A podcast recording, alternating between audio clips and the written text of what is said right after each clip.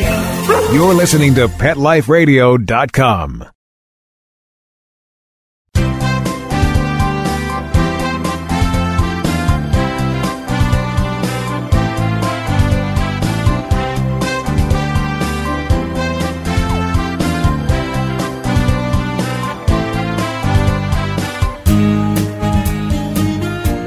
Well, welcome, welcome, welcome. Hopefully, to another fun-filled half hour here on Pet Life Radio. Ask the Vets with Dr. Jeff. I am your host, Dr. Jeff Werber, and uh, here to uh, talk about anything. I mean, anything really, dog and cat, preferably because that's that's my bag. But if I don't know the answer about something else, we will get it for you talked about last week, talked about uh, Henry, who is, by the way, doing amazingly well.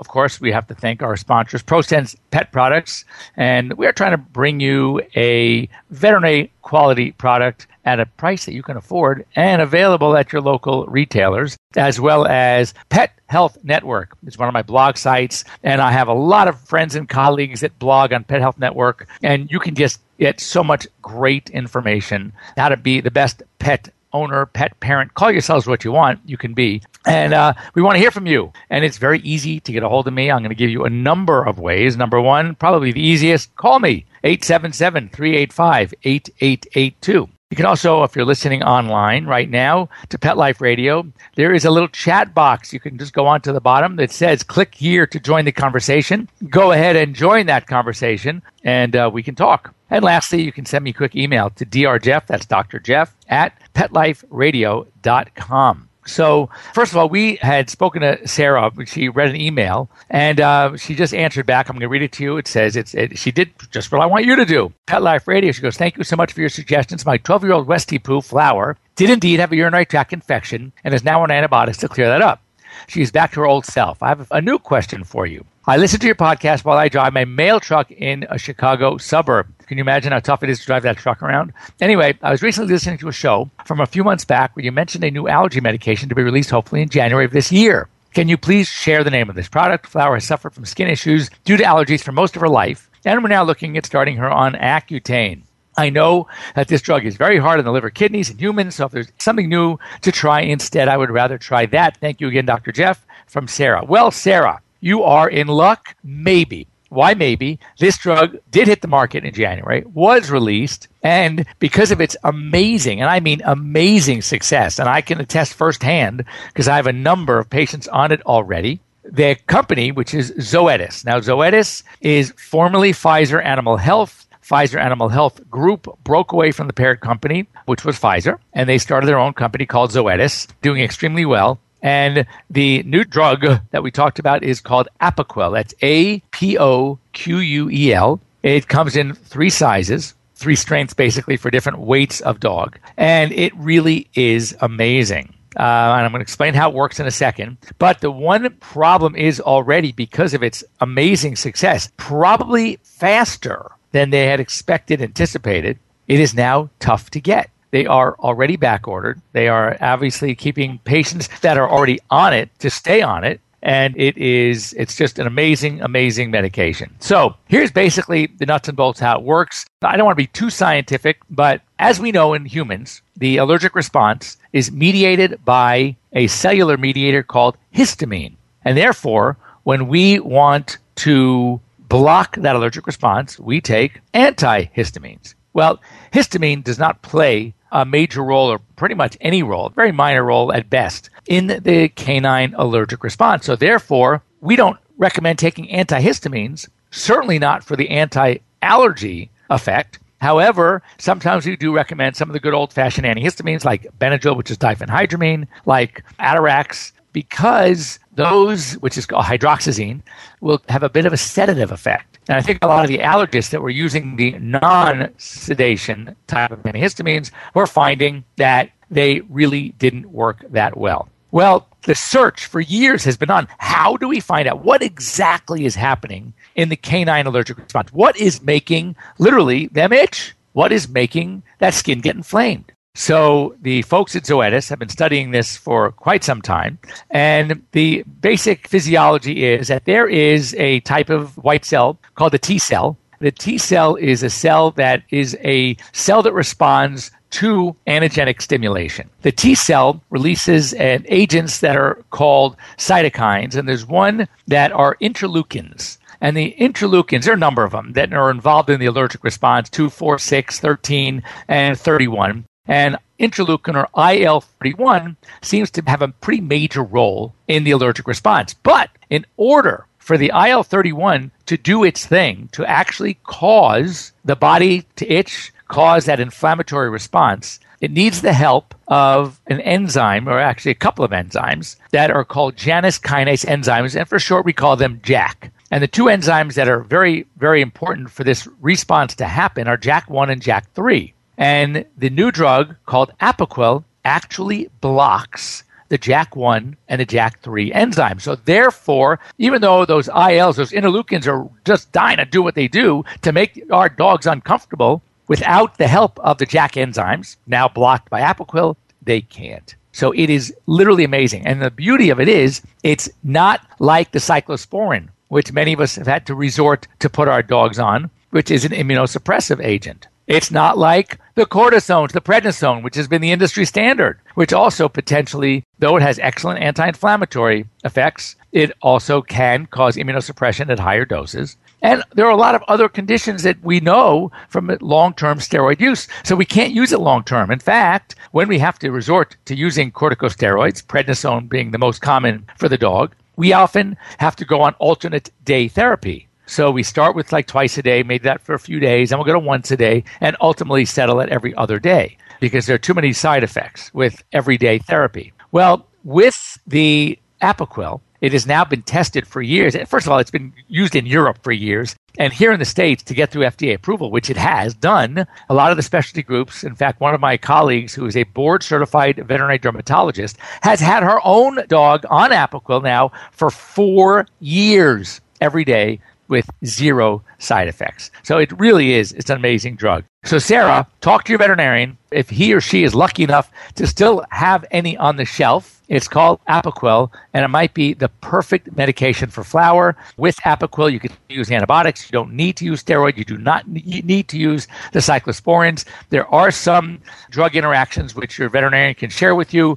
Uh, we also want to use it only in dogs that are over a year of age. But as far as safety and dogs that I know personally that have been on very long term, it is just amazing. So I understand we have a caller. Uh, hello, are you on with us? Uh, yes, I am. Hey, how you doing? I'm good. How about you? I'm doing great. What's your name? My name's Scott. Hey, Scott. So, what can I do for you? Well, uh, my wife and I are talking about adopting a dog uh, sometime in the near future, and we just wanted to know quickly, you know, when you would recommend having them spay or neutered. At, at what age is that appropriate to do? Okay, so first of all, it's a great question, and I really appreciate the fact you're adopting. Now I always tell people, you know, save the breeding for the breeders and uh, go out and adopt. You know, you're going to save a life for sure. So, if anything else, in addition to the wonderful addition to the family, you're going to save a life. Now, a lot of times, just so you know, many of the adoption facilities across the country, I think for pretty good reason, will not even release a dog until it's already spayed or neutered. I have some issues with that depending on the breed, but it is just the way it is. It used to be you would adopt a young dog and you would get a voucher. And you then, when the dog is ready, you could take that voucher to the local spay neuter clinic or the, the hospital that works with that adoption agency or the shelter and get the neuter or spay for free. The problem is that most pet, I wouldn't say most, there are many pet owners or new pet owners out there, probably not as conscientious as like you would be, and don't care about the voucher and just keep their dogs, and then the dogs hit the streets, and then they breed, and you know all these bad things can happen. But let's talk about the perfect world.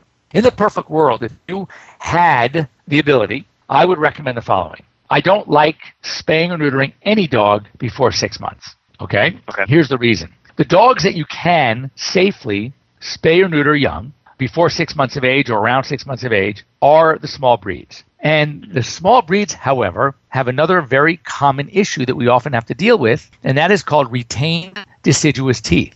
They don't lose their baby teeth on schedule. When the adult tooth erupts, it is supposed to push the baby tooth out of the way, and therefore it's a tooth replacement. The baby falls out, and in that same socket in the gum line, the adult comes in. Often, however, with the small breeds, that doesn't happen, and the roots of those baby teeth are so long that they hold their ground, and it forces the adult tooth to come in in an inappropriate position, but you now have double teeth. So we need to pull the baby tooth. Well, we're not going to know which of the baby teeth are going to require extraction until all the adult teeth are in. And when does that happen? That whole process is done by five and a half to six months of age. So if you take that little Yorkie or a little Maltipoo, whatever, and you spay her or neuter her at four months, which you can do, there's a very good chance that come six months, you're going to have to knock her out a second time to pull the baby teeth. And that's insane. Because the most dangerous part of these procedures is the anesthesia. Do you want to do it twice? Right.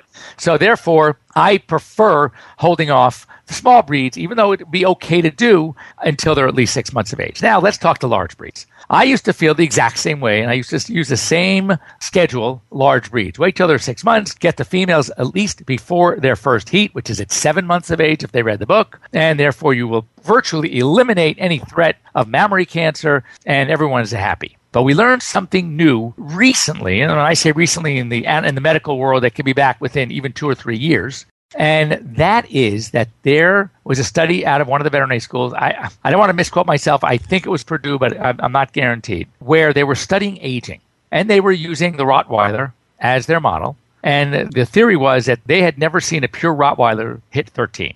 Whether it's true or not, I don't know. But in the midst of their study and studying all aspects of aging and the bloods and the bone and all these things, they came upon a very, very frightening statistic. One that I think surprised them as much as it did me when I read it, and that is they found a 65% greater incidence in long bone cancer in males that were pre pubertally neutered and a 35% increase in females that were pre pubertally spayed.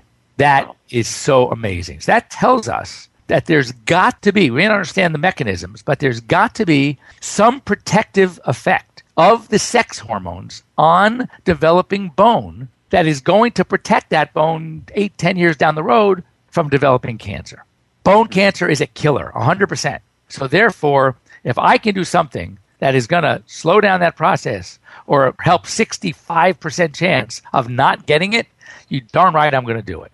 So therefore, my new recommendation for the large breeds, and these are all the large breeds because these are all dogs that are prone to bone cancer as older dogs, is I'm waiting. My new recommendation is the following. Small breeds, if you can control it, you can spay them six months. Try to get your females just before their first heat. I'm okay with it, but make sure you do it after all their adult teeth have erupted. The large breeds, I'm waiting a year. I'm waiting a year. Let the female have her first heat. You can still make a dramatic reduction in mammary cancer if you spay her after her first, but before her second heat. That comes at around 14 months of age. So, therefore, my recommendation is spay those large breed females that are 11 or 12 months of age. So, they're already sexually mature. So, you're going to hopefully help the bone cancer issue, but you're still getting them where you can make a big difference in their mammary cancer issue. The males, you can wait almost any time. I would do a year only because with the males, especially the big breeds, I mean, let's face it, a male is a male. You know, they're going to be picking up the scents of those and the pheromones released by the females in season, and they are going to be sending flowers and wine to those bitches in heat, and you know, and and uh, they're going to be roaming the streets. At seventy five percent of dogs found in U.S. roads and highways are non neutered males. So, did that help you? Out with? Definitely, yeah. Thank you, thank you for all that. I Well- appreciate it. What type of dog, size wise, are you thinking of adopting? Big or small? You know, probably somewhere in between. My wife, you know, I, I like big dogs. My wife's always like small dogs. So I think we're going to kind of compromise. You know, something, you know, maybe like a little bigger than a corgi, say. Okay, so just oh, keep one thing in mind. If you're going to get one, which is great. For example, you know the big crosses now are the doodles. So, and there are now you can get mini like labradoodle or golden doodle. Don't kid yourself. The retriever part is a dog that does carry the bone cancer gene. So even though you get a mini, which or you know which means that it might hit only hit 25 to 40 pounds, it could still carry that gene. So I would still follow the rule of the larger dog if you know that in the breed mix that you're getting, even though it might be a small version of it, if one of the parents was a larger dog, I would stick with the one year as far as fixing if Okay. you can. As I said, it might be tough because some some of these shelters and rescues won't even let you have them until they're fixed. And if that happens, you got to go with their rules. But you know, what can you do? Anyway, Scott, thanks for the call in. If you can do me a favor um, and either call back and talk to Mark, I want to get your uh, name and address. and we are going to send you out a free ProSense product. Probably since you are getting a new dog, we'll send out a, a ProSense uh, pack of vitamins for your new pup to make sure that he or she stays healthy all the time. And thanks for the call. And it is that time for our break, so we'll be back in a few minutes. Thanks for uh, listening in, and stay tuned. We'll be back in a few here on Pet Life Radio. Ask the Vets with Dr. Jeff. We'll be right back right after these messages. Stay tuned. Every pet is unique. Maybe they're gray in the muzzle, yet young at heart. Maybe they're growing out of the puppy stage and into their paws and ears. Or maybe they're just trying to maintain a more girlish figure. At PetSmart, we have the right food for your pet at a great value for you. PetSmart. Be better together. Go to PetSmartDeal.com and save up to 30% on awesome gifts for the pets and pet people in your life. Toys, collars, leashes, PetSmart gift cards, treats, and more. Go to PetSmartDeal.com today. P E T S M A R T D E A L.com. Victoria Schaefer, aspiring actress, babysitter extraordinaire, college student, and animal enthusiast, is on her own for the first time in New York City. Follow Victoria and her two dogs, Rue and Echo, as she cares for her furry friends and juggles home life and career, all the while managing to survive in the world's most hectic city. The exciting animal adventures and secret stories from both ends of the leash that make up the Tales of the City. Every week on demand, only on PetLifeRadio.com. Let's talk pets Let's talk pets. on Pet Life Radio. Pet Life Radio. PetLifeRadio.com.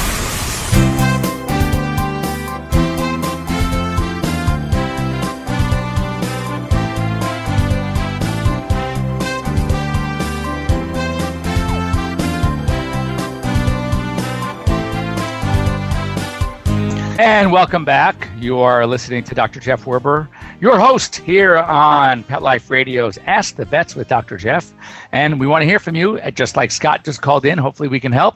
If nothing else, just think about it. You get free advice and a free ProSense product. What could be bad? So you can reach us here at 877 385 8882. You can reach us also just online here by joining in on the conversation. And finally, send me an email to drjeff, that's Dr. Jeff at petliferadio.com. So we helped Sarah with, and hopefully you all learned about the new Apoquel medication. I think it's great. I'm going to be working actually with them. I got was fortunate enough to be asked to do their media campaign when they hit the national media tour, which will be coming up. Well, they were hoping to do it in spring. I was supposed to do it like late March, early April. The problem is because the drug has been so amazing and so successful, and they've been having a, such a tough time keeping up with the demand, they didn't want me to do the national media launch. And that means to you, the consumer. So the, you know, there are two reasons. The, the initial reason why you want to always hold off on a new product like that is you don't want the consumers, you guys, to know more about something than the veterinarians. So whenever there's a new product out like this, they want to spend the first several months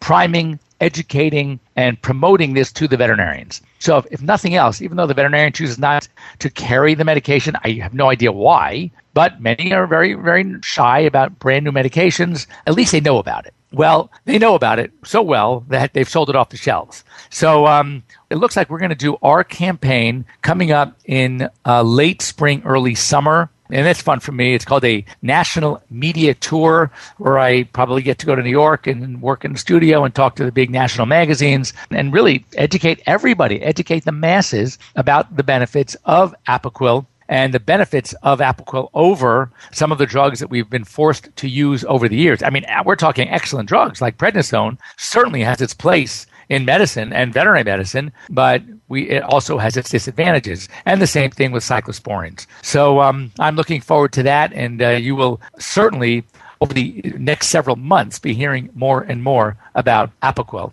And then we talked to Scott about a subject near and dear to my heart, and that is spay neuter adopting. We hit it all in one phone call, and that's great because we, you know, obviously love to help these animals. In fact, we've been talking about Henry over the last couple of weeks. Henry is that the American Eskimo that was found on streets here in Los Angeles that was mauled by something or some things. Don't know whether they were much larger dogs, don't know whether they were coyotes, but this poor dog, by the fact that most of its injuries were literally around its neck, where its entire neck was ripped open down to and including the trachea. It's amazing that his esophagus, his carotid artery, and jugular vein were not severed like all the muscles and the other tissue and his trachea. So instead of putting him to sleep, which was really our initial recommendation because he was really, really suffering. And the road ahead was very, very long and expensive, even at the break we give rescues. Because of the Good Samaritan Act, we sort of